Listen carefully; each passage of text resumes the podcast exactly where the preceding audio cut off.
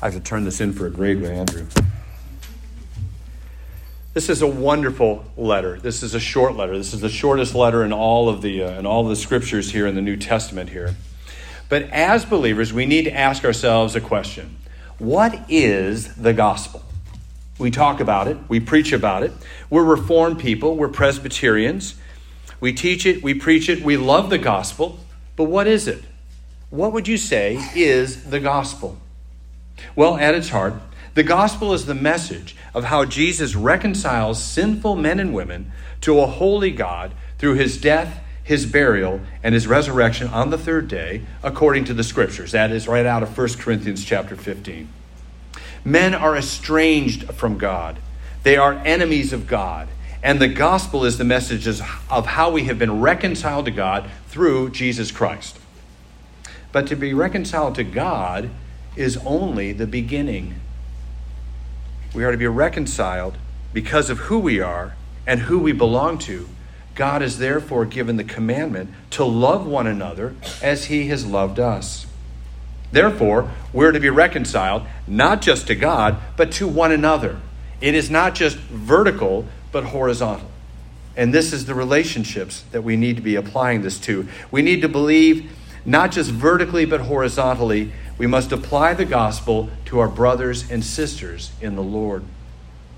In Philemon, we see the gospel applied to the lives of three people Philemon himself, Paul, and Onesimus whom we will meet in this letter. Onesimus is Philemon's runaway slave. And we see the fruit of the gospel displayed in the reconciliation of estranged relationships, in the lives of two men who have become brothers because of Christ's suffering and death, his resurrection, and his ascension to glory. Now, verses 1 and 2 of which I read open with Paul's characteristics greetings as the principal author of the letter to the recipients who are identified as Philemon, whom he calls his beloved fellow worker, Apphia, a sister, and Archippus, a fellow soldier. Now, commentators believe that Philemon is likely a, a wealthy landowner, perhaps an upper middle class tradesman or craftsman or, or a property owner. Apphia is probably his wife, Archippus, his beloved son or his son. And this would be representative of a typical Greco Roman household with the immediate family, perhaps some extended family, including children, parents, servants, and slaves. And Paul also greets the church, the house church that meets in the home of Philemon. The letter itself, though addressed to the household of Philemon, is clearly intended to be shared with the larger body, the church that meets within that house. Paul's intent was to appeal to Philemon, but also to incorporate the church itself in the process of reconciliation. Now, the matter of a runaway slave was no small matter indeed. It was serious business in the first century. Penalties for being captured included, not exclusively, but included death by torture. Yet it seems unlikely that Onesimus was just a simple slave working in the fields. No, based on the fact that he was able to escape and finance his trip to Rome, about a thousand miles from inland Asia Minor, what's modern day Turkey, this would indicate that he had access to money funds, property, probably the household finances of Philemon himself.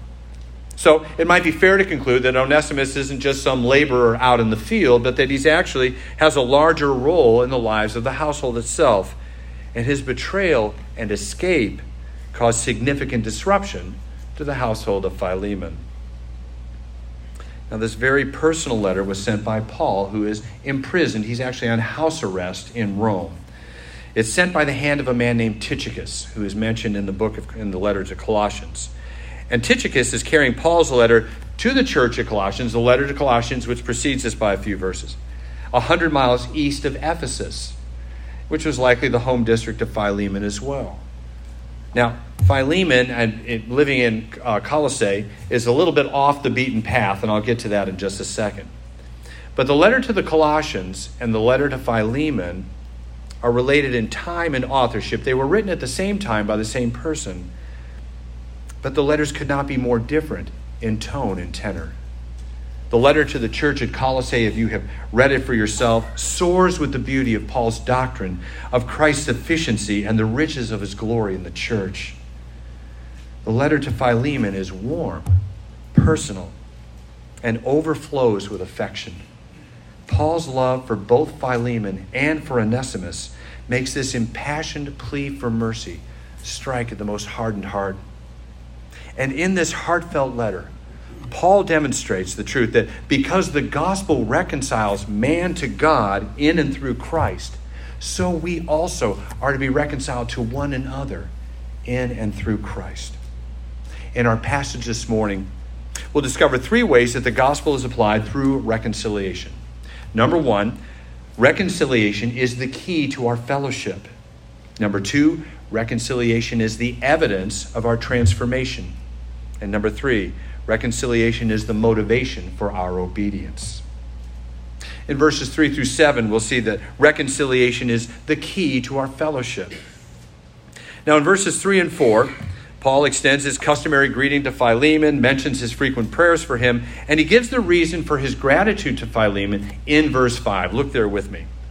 Because I hear of your love and of the faith that you have toward A, the Lord Jesus, and B, for all the saints. In other words, Paul is familiar with Philemon's demonstrated Christian walk and his concern for the brothers and sisters at Colossae. Now, how would Paul have come across this really intimate knowledge of Philemon's character? Well, there's no record of Paul ever having gone to Colossae. He went to Ephesus, but it does mention a man named Epaphras. Epaphras appears in our letter in verse 23, but he's also mentioned in the letter uh, to the Colossians. So, by looking at the two of them, we can assume or presume perhaps that Epaphras is the founder of the church at Colossae and, and Epaphras is imprisoned with Paul in Rome. So that's one source of knowledge. Epaphras is an eyewitness, Epaphras is a resident there. But another source would obviously have been Onesimus himself. The mm-hmm. runaway slave, once converted, would have been an inside source reporting and knowing Philemon's generosity and affection for the church. So he heard it from the lips of Onesimus himself. Philemon's love and faith first toward Christ and then displayed for all the saints leads us to verse 6. Read there with me. And I pray that the sharing of your faith may become effective for the full knowledge of every good thing that is in us for the sake of Christ. Now, we need to work through this particular verse because this really is the hinge for the rest of the letter. Now, your translation might read something like the sharing of your faith or sharing your faith. And it could cause some people to think that Paul is speaking of evangelism here. You know, going door, doing the evangelism explosion or, or whatever means you do of sharing the gospel with somebody else. But another translation reads this way, and I really like this one I pray that the fellowship of your faith may become effective through the knowledge of every good thing which is in you for the sake of Christ. Now, that word fellowship is really important. And it means that the participation of our shared lives in Christ and the family life we share in the faith increases our knowledge of what we have together in Christ. You might state it this way, as one commentator did. As we begin to see every good thing that is ours in Christ, we are able to live in fellowship with one another. But as we learn to live in fellowship with one another, we learn at ever deeper levels every good thing that is ours in Christ. You can personalize it this way The more I know about Jesus and the power of his resurrection in my life, the more I love this amazing woman God has given to me in marriage. And the more I know about Wendy, the more I learn about Jesus and the power of his resurrection in my life.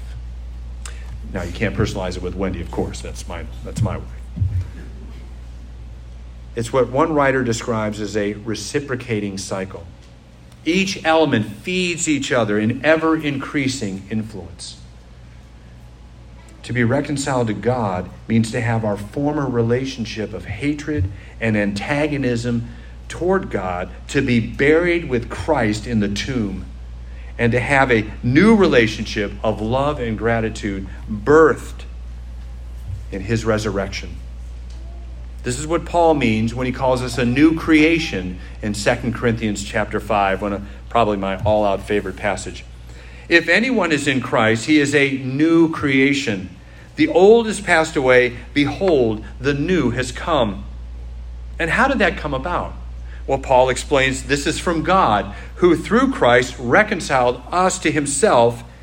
In Christ, God was reconciling the world to himself, not counting our trespasses against us, and entrusting to us the ministry of reconciliation.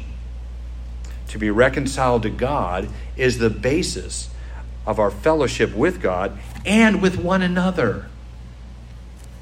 Now, this doesn't mean that we're all going to like each other to the same degree.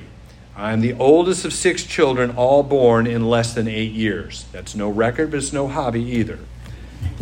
I'm closer to some of my siblings than to others, mainly due to temperament and similar interests. But I love all of them, and I have sacrificed for each of them in different ways because they are my siblings. In a similar way, several of you here have or come from large families. Some of you have reached what Pastor Andrew likes to call the pinnacle of Presbyterian productivity, which is apparently somewhere between 5 and 15 children, somewhere in that spectrum in the area there. The fellowship you share with one another as a parent or a child should give you insight into how God loves his own children and you. And the more you lean into the insight of how God loves you as his own, the more you'll learn to love your parents, your wife, your children, your siblings, your brothers, and your sisters in Christ. In verse 7, Paul describes the blessings he's received from Philemon's long distance love and fellowship. and his faithfulness.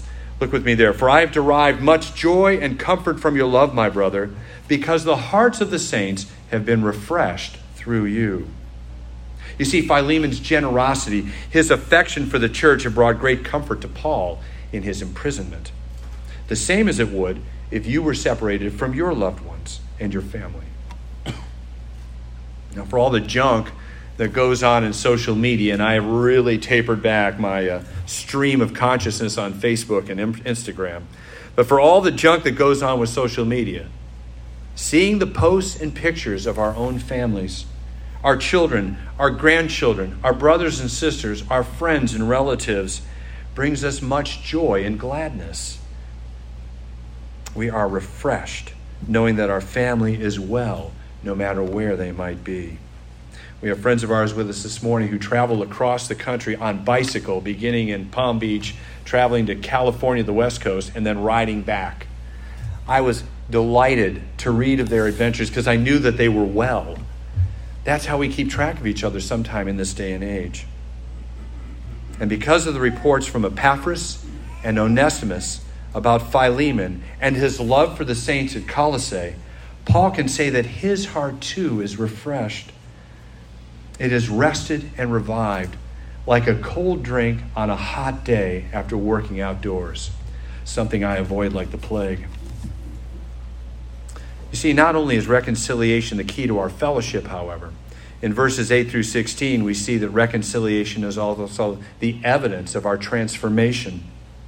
Paul now comes to the meat of his message in verses 8 through 11 his plea to Philemon to be reconciled to Onesimus. Look with me there at those verses. Paul begins his plea for Onesimus not by appealing to his authority as an apostle, but rather to his status as a prisoner for Christ. Accordingly, he says, or therefore, though I am bold enough in Christ to command you to do what is required or what you ought to do, yet for love's sake, I prefer to appeal to you.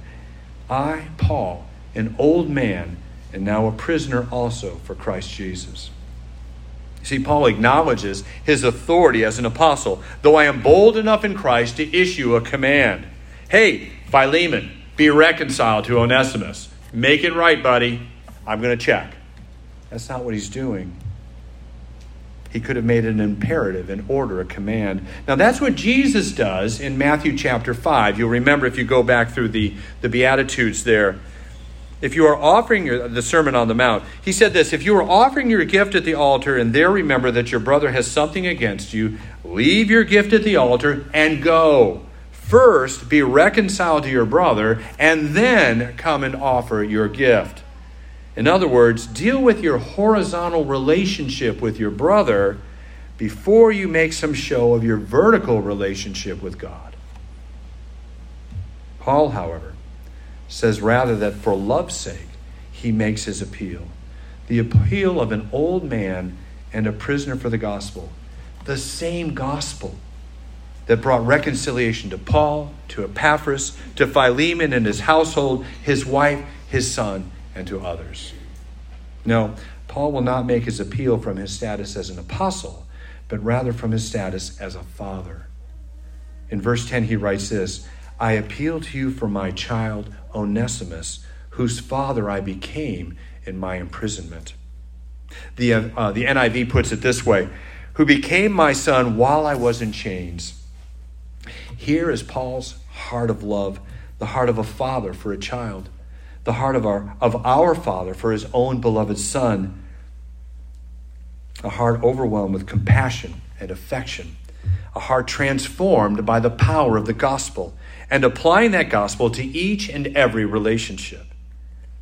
You see, in many ways, this was a test of Philemon's own heart, his own transformation. Had the gospel really transformed him the way it had transformed Paul and the others in the church at Colossae? Could Philemon put away his hurt and his resentment?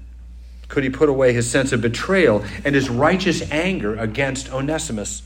Swallow his own pride, so to speak, and forgive and restore his own runaway houseman? This is why the Apostle John is so adamant in his statements, both in his gospel and in his epistle. He says that we are to love one another. He who does not love his brother whom he has seen cannot love God whom he has not seen. The more we give ourselves to love one another, the more we experience the love of God in Christ for us. And the more we experience the love of God in our lives, the more we love one another. It is again a reciprocating cycle of the Spirit's influence. In verse 11, Paul makes a play on words regarding Onesimus' name. It means useful. And he makes that play with the word useless, if you look down there in the verse there, which is what Onesimus, frankly, approved, you know, proved to be in the past but who has, by the grace of God and the power of the gospel, become a valuable assistant to Paul and Epaphras in their imprisonment. Now, Paul has not yet been consigned to the dungeons of Rome, but he remains in a sort of house arrest pending the disposition of his case before the court of Caesar. Instead of an ankle bracelet, he's got an ankle chain. Yet he is still restricted in his movements. He's still not free to leave his quarters, and so he and Epaphras are likely in great need of help with the everyday circumstances of life. Now, some of you, because of COVID, have experienced what it's like to be restricted to your house while you have symptoms, even if only for a few days or a couple of weeks. You probably know how helpful it is to have a spouse or a friend drive over to Target, pick up your groceries or whatever, bring you something to uh, relieve you, get your prescriptions from the drugstore. Now, frankly, if they really loved you, they would bring you a nitro grande cold brew from Starbucks to prove and demonstrate their love for you. That's happened to me. Such a person would be invaluable to you and to your recovery and your comfort. This is what Onesimus was for Paul a comfort and an aid. In verse 13, Paul explains his predicament. Look there with me. I would have been glad to keep him with me in order that he might serve me on your behalf during my imprisonment for the gospel. Yet Paul has a more critical priority. Reconciliation between Onesimus and Philemon is his primary concern. Paul is willing to set aside his own comfort, his own desires, his own needs for the benefit of seeing Onesimus and Philemon reconciled. That's why he says in verse 12, I am sending him back to you, sending my very heart. And in verse 14, he explains his rationale for his decision to send Onesimus back that your goodness, he writes, might not be by compulsion, but of your own accord. In other words, Paul is willing to let go of Onesimus, who is so useful to him, in order to give Philemon the opportunity to be reconciled to him. You see, reconciliation to be effective requires both parties to meet face to face if possible. The offending party must be willing to go, and the offended party must be willing to receive. We've been discussing reconciliation as the evidence of transformation. But see how the gospel has transformed Onesimus. The runaway slave who likely absconded from a trusted position in a wealthy home and stolen money to facilitate his escape is now willing to travel back a thousand miles to face the unknown consequences of his sins. As we said earlier, the penalty for the captured runaway slave included death by torture. And yet, here was Onesimus demonstrating his own transformation, his own faith in Christ, and his love for his master by risking his life to come home. Rather than writing his own letter of apology, rather than stuffing some money in an envelope with his letter as a token of his sincerity, no, Onesimus makes the trip back in person with Tychicus, carrying the letter as a token of his own sincerity. He makes it back in person, and he finds himself standing at the door of his offended master, ready to make amends. Hello, Philemon. Would Philemon respond in kind? In verses 15 and 16, Paul offers an explanation for the providence of God, which is so clearly on display. Now, I have to ask you, what were the odds that Onesimus, a runaway slave, would travel a thousand miles to Rome, a city of one million people, and come to the home and under the influence of Paul the Apostle? What are the odds? It's not like he can Google the address. Imagine yourself grabbing a train or a bus up to New York City. You get off a Penn Station in Manhattan. You get off and you start asking around, hey, have you seen Paul? Paul who? What's his last name? I think it's the Apostle. You seen him? You know him? He used to go by Saul. He sound familiar to you? What were the odds? Well, they were, uh, I mean, actually, 100%. Why? Because God is directing the steps of Onesimus. He is directing every single event in your life, and He directed Onesimus, the runaway slave, in his sin to come to Paul. We'll see why in just a second. This is perhaps the explanation offered him in verse 15 and 16. This is perhaps why he was parted from you for a while, that you might have him back forever, no longer as a bondservant, a slave but more than a slave, as a beloved brother, especially to me, but how much more to you, both in the flesh and in the Lord. And this transformation also reflects back on our own Reformed theology, doesn't it, concerning the household. You see, Onesimus was likely a member of Philemon's household when Philemon received Christ. And as we see throughout the households in the book of Acts, the convert was baptized and admitted to covenant membership in the church. Likewise, his household was baptized, and all were admitted into covenant membership. As a consequence, they were exposed to the gospel, participated in the sacraments, and treated with the benefits of hearing the gospel proclaimed and then lived out in the lives of the regenerate members of the household. It is a great privilege to hear the gospel at all and for your children to be present as the gospel is preached and believed and lived out in your lives. That's what our Reformed theology is a demonstration of God's faithfulness to the family. What a comfort this is to believers whose children have been exposed to the gospel as covenant members. While being a covenant member is no guarantee that they are elect, they are still the recipients of gospel mercies and in time they may respond to the calling of the Holy Spirit and embrace Christ as their own Savior. Now, this appears to be what happened in the case of Onesimus, a member of the covenant community, yet not yet regenerate. But in the fullness of time and in the providence of God, the Spirit of God leads the runaway slave on a thousand mile journey to be converted by the ministry of the faithful apostle. Who can avoid the obvious conclusions? This is the transformative power of the gospel. Enemies become friends, slaves become brothers, the orphan is adopted, the widow gains a husband, the barren become mothers. Hear the word of the Lord again through the Apostle Paul. He has entrusted to us the ministry of reconciliation.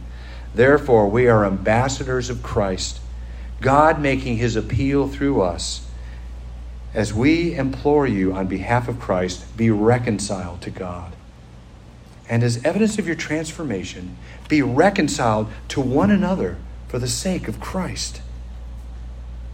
The song goes this way Your blood has washed away my sin. Jesus, thank you. The Father's wrath completely satisfied. Jesus, thank you.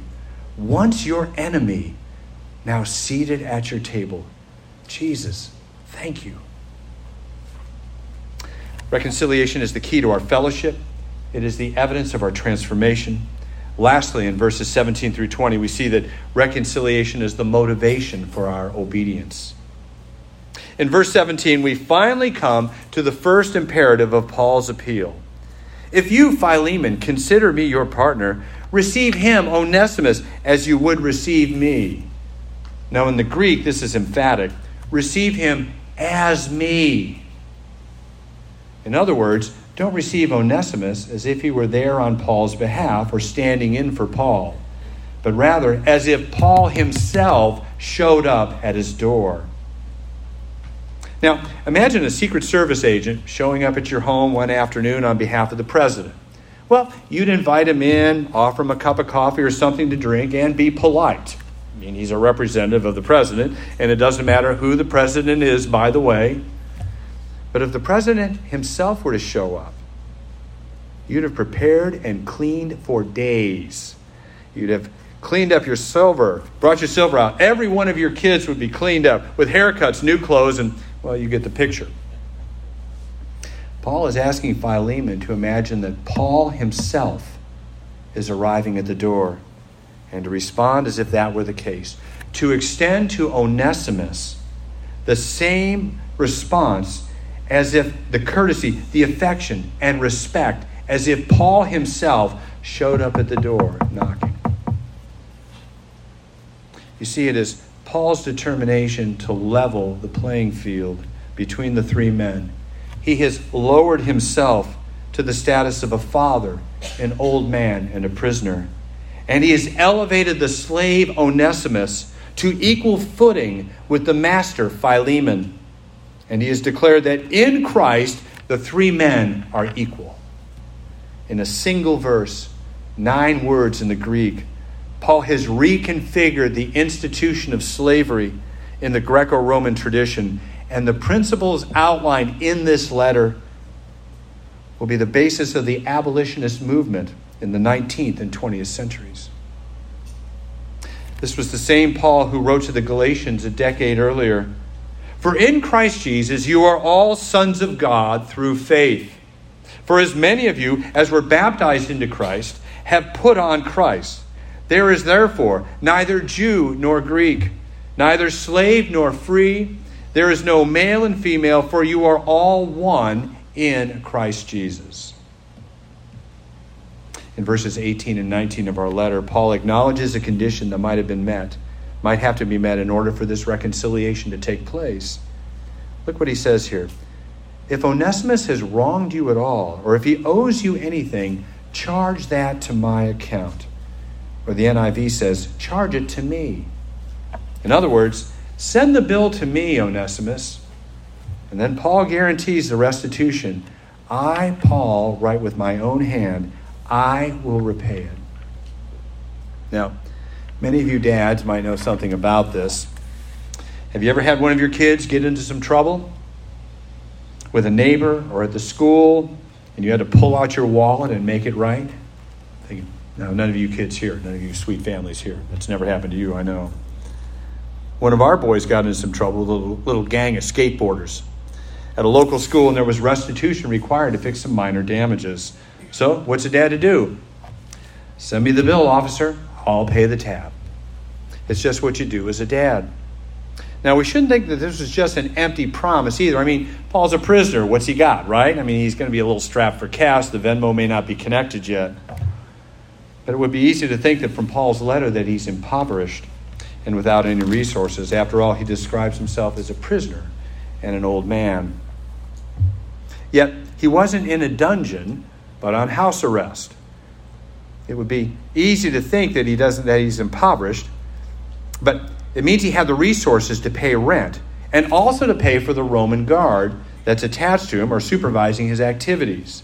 He had money for an attorney to process his appeals before the Roman court, and even then, good lawyers weren't cheap. Some things never change. We don't know the source of his income, whether it was from wealthy patrons or from his own savings or from the support of the local churches, but Paul's promise wasn't an empty one. He was ready to pay the tab. Yet Paul explicitly states an important caveat in verse 19. Look with me there. To say nothing of your owing me, even your own self. In other words, in the grand scheme of things, what was Onesimus's debt to Philemon in light of Philemon's debt to Christ through Paul? Onesimus may have taken some money or property belonging to Philemon to finance his little vacation perhaps even the equivalent of a few thousand bucks. But what real harm had come to Philemon? You see, he still had his household, he still had his church, his family, probably his business or his profession. Paul is making a very subtle request, well, maybe not that subtle, for proportionality. Proportionality. He's saying, in light of what God has done for you through Christ, are you really ready to forgive Onesimus for all the debt that you owed to God through Christ, which has been paid by Christ at the cross. Are you really going to hold something against your brother in Christ, Onesimus? Let me offer a paraphrase of the last few verses that might be helpful in understanding the context of the letter. Philemon, my dear brother in the Lord, Paul writes, look at what you've gained in spite of what you've lost. If you need the money, I'm good for it. But don't forget what God in Christ has done for you, my brother. God in Christ reconciled you to himself, not counting your trespasses against you. He has made you a new creation. He is your God, and you are his own treasured possession. And now Onesimus, like you, has become a son to me. Of his own free will, he has returned to you to make things right. As his brother in the Lord, care for him as I care for you. Receive him as me and welcome him home. For one day, I hope to be received by you in person and to see my two boys together when by God's grace I come to visit you. Verse 20 Yes, brother, I want some benefit from you in the Lord. Refresh my heart in Christ. Now, let me close by saying that reconciliation is a command based on the substitutionary death of Jesus Christ, who bore our sins in this body on the cross, that we might die to sin and live to righteousness. Yet, I acknowledge that there might be circumstances that do not warrant a full restoration of a relationship. I've encountered too many victims of genuine abuse to suggest that every relationship can or should be restored. Sadly, however, I've also encountered too many estrangements within the body of Christ, broken relationships between professing Christians because of a careless word, a harsh response, or even a genuine disagreement. These things ought not to be so, beloved. Consider the words of our older brother Paul in light of this in light of this letter. If you have been wronged at all, if someone owes you anything, charge that to Christ's account. He has already paid your debt in full. Let's pray. Our gracious God and Heavenly Father, the Father of our Lord Jesus Christ, you have justified us and cleansed us of our sins through your Spirit you have adopted us as sons and daughters, having forgiven us all that we have done and all that we have failed to do. You have washed us in the waters of baptism, and you fellowship with us at your table. Now, Lord, your words remind us of the great debt our Savior paid on our behalf, reconciling us to you through his body on the cross. May we seek to be reconciled to those whom we have offended, or those who have offended us in some way. Fill our hearts with compassion and gratitude for the mercies you have extended to us in the name of our Savior Jesus Christ. Amen.